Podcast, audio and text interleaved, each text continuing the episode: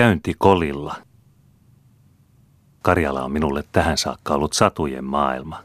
Ei minulla ole ollut siitä mitään muita kuvia kuin mitä innokkaat sen seutulaiset ovat luoneet eteeni Pielisestä, Höytiäisestä, Joensuusta ja Koitereesta.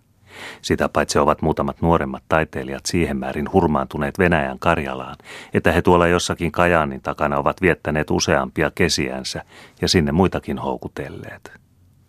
Se yhteinen Karjala-innostusko lienee tarttunut minuunkin, koska yhtäkkiä istuin Kuopiosta itäänpäin menevässä laivassa. Jostain oli tullut tietooni, että Pielisjärven rannalla ovat niin sanotut kolinvuoret ja että Karjalan luonto niissä nousee huippuunsa. Kohta kun lähtee Juan tehtaalta ajamaan kaaville päin, muuttuukin luonto vivahduksiltaan toisenlaiseksi kuin se on Kuopion seuduilla – Mäet eivät kasva mäntypuuta niin kuin moniahtaalla Savossa, vaan kaikkein korkeimmatkin kukkulat ovat vihreätä lehtoa ja kivikkoisia ahoja. Se on kuin Karjalan lehtiporstua, jossa tämän kaskiviljelyksen kotimaan luonto näyttää ilmaantuvan äärimmilleen kehittyneenä. Hauskana vaihteluna ja vastakohtana tälle melkein sydäntä etovalle hempeydelle siintävät kuitenkin idempää nuo korkeat kukkulat, joita karjalainen kutsuu vaaroiksi, ja jotka lienevät Karjalan maan varsinaisimmat tuntomerkit. Niitä kohden me pyrimme Juukaan vievää maantietä myöten, joka on ojentautunut melkein linjasuorana ruskeana viivana menemään vaaran huipulta toiselle. Juo ja Kaavin pitäjän väliset suuret sydänmaat se halkasee – kulkien pitkät matkat talottomia taipalia. Se on kuin maatunutta lainehtivaa merta, jossa milloin vaipuu sen laaksoon, milloin taas kimmahtaa sen kyömyiselle selälle, josta silloin joka kerta näkyvät yhä lähempänä edessä olevat vaarat. Niin kuin muita korkeampina majakoina siintää matkamme määrä, Kolin vuoriryhmä. Se on siellä suon tiettömän taipaleen takana, ainakin peninkulman verran juuasta Joensuuhun menevältä maantieltä – Ahmavaaran kylästä otamme oppaan saloiselle taipaleelle ja lähdemme metsäpolun vietäväksi. Se on suloinen kävellä taas pitkästä ajasta tuollainen karjanura, joka omien mielijohteittensa mukaan milloin kareutuu ahon rinteelle, milloin pistäytyy sakeaan lepikkoon, milloin heittääkseen kivisen metsäpuron poikki. Yhtäkkiä tulee järvi eteen ja laineet loiskivat jyrkän kallion juuressa. Se on sydänmaa järvi, soikea allas jyrkkien kaskettujen mäkien keskessä. Ei ole ainoatakaan asumusta näkyvissä tällä rannalla, eikä venettä, millä voisi ylipäästä. Mutta etäisen lahden pohjukassa kuultaa saarien lomitse mökin katto, ja oppaalla on omat keinonsa. Hän kerää risuja metsästä, kantaa ne kallion päähän ja tekee tulen. Se on sovittu merkki, ja kun savu on aikansa tuprunnut ylös tyyneen ilmaan, kuuluu vedenpintaa pitkin tapin kolkutusta ja saaren taitse soutaa hetken päästä vene esiin. Toiselle rannalle tultua alkaa maa kohota kolia kohti. Tie, jota nyt kuljemme läpi talojen pihain, läpi heilimoivain ruishuhtain, poikki poltettujen palojen ja ohitse vastakaadettujen lehtokaskien, joissa pihlaja vielä kukkii ja tuoksuu maahan kaatuneenakin, ja joissa pikkulapset kerppuja ja vastaksia taittelevat. Se on jo itsestäänkin ihaninta, mitä kesäinen matkailija voi toivoa. Mutta sillä on vielä taka-alana maisema, joka on yhtä mahtava kuin tämä tie on sievän soma ja viehättävä. Me istumme kolin vastaisella vaaralla erään veräjän päällä. Kolissa on kolme yppylää niin kuin kamelin selässä, kaikki paljaita avopäitä kallioita. Ne kohoavat yläpuolelle kaikkia muita lähellä olevia kukkuloita, ja niiden rinteet paistavat parhaallaan täydessä pahtavan keskipäivän valossa. Siellä on juurella notkoja ja notkoisia lampia. Lamista vähän ylempänä on talo, ja taas vähän ylempänä toinen talo – pienten pellon tilkareiden keskessä ja etäämpänä ahojen ja lehtojen ympäröiminä. Metsä juovittelee siellä viljelyksien välissä ja katkeaa vähän väliä jyrkkään pykälään ahon reunassa. Koko rinne muodostuu juovikkaaksi kudokseksi, joka on levitetty kuin loimeksi vaaran kylkiä peittämään. Se on kuin elävä vaate, joka yhtä mittaa muuttelee muotoaan auringon säteiden ja varjojen mukaan. Milloin helähtää se vaalea vihreäksi – milloin taas synkkenevät sen posket. On kuuma keskipäivä, auer hehkuu hikevistä lehdoista, tuolla täällä poltetaan kaskia ja joskus tuikahtaa tuleliekkikin savun seasta. Ja se on tuo eloisuus, tuo asutus, joka tekee tämän rinteen niin ihanaksi, että sitä uupumatta jaksaisi katsella kuinka kauan tahansa. Pujon läheisyydestä tullen tulee sitä ehdottomasti tähän verranneeksi. Koli voittaa vertailussa. Pujo on aina totinen, synkkä ja yksivakainen. Satoipa siihen tai paistoi, aina on se yhtä juhlallinen ja yksitoikkoinen. Koli sitä vastoin, vaikka korkeampi ja mahtavampi, tekee virkeän, aina muuttelevan vaikutuksen. Se näyttää olevan aivan lähellä tuossa edessämme, ja taloihin tuolla sen rinteellä ei näyttäisi olevan matkaa kuin kerta liikkeelle lähtien. Mutta kun alamme mennä, on vielä monet talot sivuutettavat, moneen alankoon painuttava ja monet notkot rämmittävät.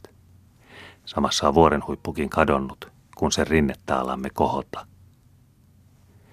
Levähdetään talossa, joka on noin puolimatkassa vaaran laelta – se on noita pieniä karjalaisia taloja, jotka ovat käpristäytyneet jyrkän mäen kupeelle ja joiden paikan on määrännyt Kallion kylästä lirisevä lähde. Rakennukset ovat supistetut niin vähin kuin suinkin, sillä karjalainen ei juuri viitsi rasittaa itseään liialla raatamisella. Pienissä kivikkopelloissa ja vielä kivisemmissä kaskissa on tarpeeksi vastustusvoimaa voitettavana hänen työhalulleen. Kaksi pirttiä hänellä kuitenkin on, ja niiden välissä porstuan pohjakammari. Vastapäätä porstuan ovea on pienoinen navetta, sillä karja on pieni, noin kymmenlehmäinen. Sen yhteydessä on katettu kuja, jonka ylisille vie hevosella ajettavat leveät raput.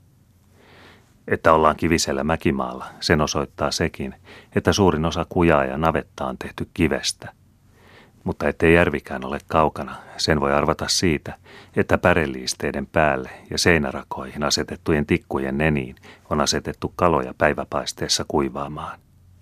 Suuri pielinen onkin tuossa toisella puolen vaaran ja sen mujeet ovat kaukanakin kuuluisat. Mutta kolille. Sinne on talosta liki pari kilometriä melkein koko ajan kohoavaa metsäpolkua. Kahden puolen tietä kasvaa korkeaa heinikkoa sillä vaikka asutus täällä on satain vuosien vanha, ja vaikka monet sukupolvet ovat vaarankylkiä kaskeamalla haaskanneet, ei se kuitenkaan ole vielä mehua menettänyt. Näyttää siltä kuin sen kivissä asuisi ainainen ruokamulta, joka siitä polttamalla murenee ja muodostaa maan hedelmällisen maakerroksen. Yhtäkkiä avautuu lehdon sisästä iso, ylenevä aukea, ja sen ylipäässä on kohtisuorana kohoava kallio. Vaivoin sen juureen kiivettyämme näyttäytyy se yhtä korkeaksi kuin tavallinen kolmikerroksinen kivirakennus. Sen alla on jääkylmä suon silmäke. Ja kun tulemme sen harjalle, niin seisotaan sileällä ukonkivisellä kalliolla kuin lasisella katolla. Siinä sitä sitten ollaan, ja siinä se on sitten kolin kuuluisa näköala.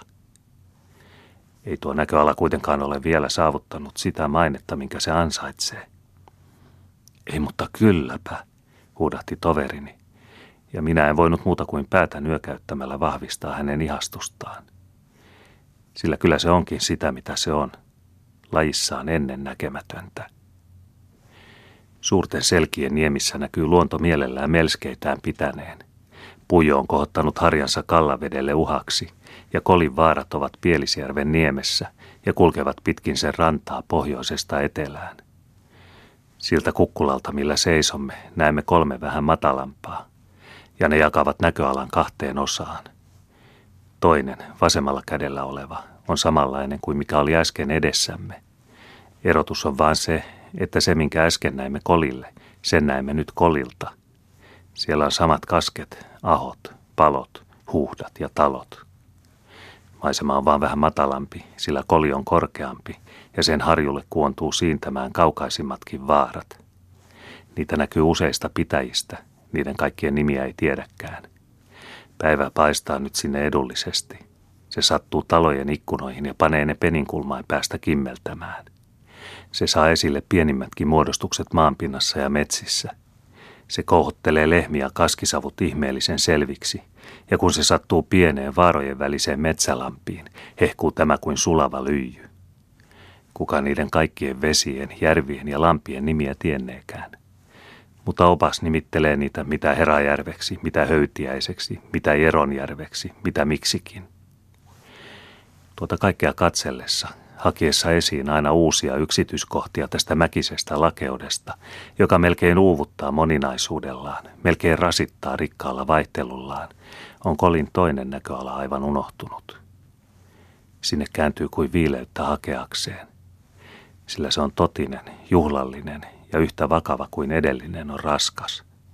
Se on luonteeltaan samanlainen kuin puijon näköala.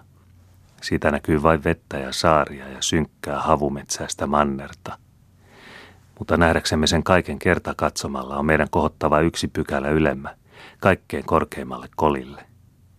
Sinne on vähän metsää ja vähän notkoa ja sitten nousee sinne melkein pystysuora polku, jota myöten täytyy puitten oksien avulla kiivetä tuolle niin sanotulle vanhalle kolille. Siitä katsoen on edessämme koko peninkulmain pitkä pielinen – Etelästä siintävät Enon vaarat ja pohjoisesta kuultaa kukkuloita, jotka lienevät jossain Nurmeksen puolella pielisen pohjoispäässä. Mutta itäänpäin kantaa silmä kaikista kauvimmas, ja nuo metsäiset vuoret, ne sanotaan olevan jo rajan takaisia, Venäjän puoleisia maailmoita. Vaan itse pielinen. Se lepää nyt siinä rauhallisena ja tyynenä. Siellä ei näy pienintäkään liikettä, ei ainoatakaan asumusta ole sen rannoilla, ei yhtään venettä souda siellä alhaalla. Hyvin heikko tuulen henki saa liikkeelle pienen laineen, joka satojen saarien rannoilla kuitenkin kokonaan katoaa.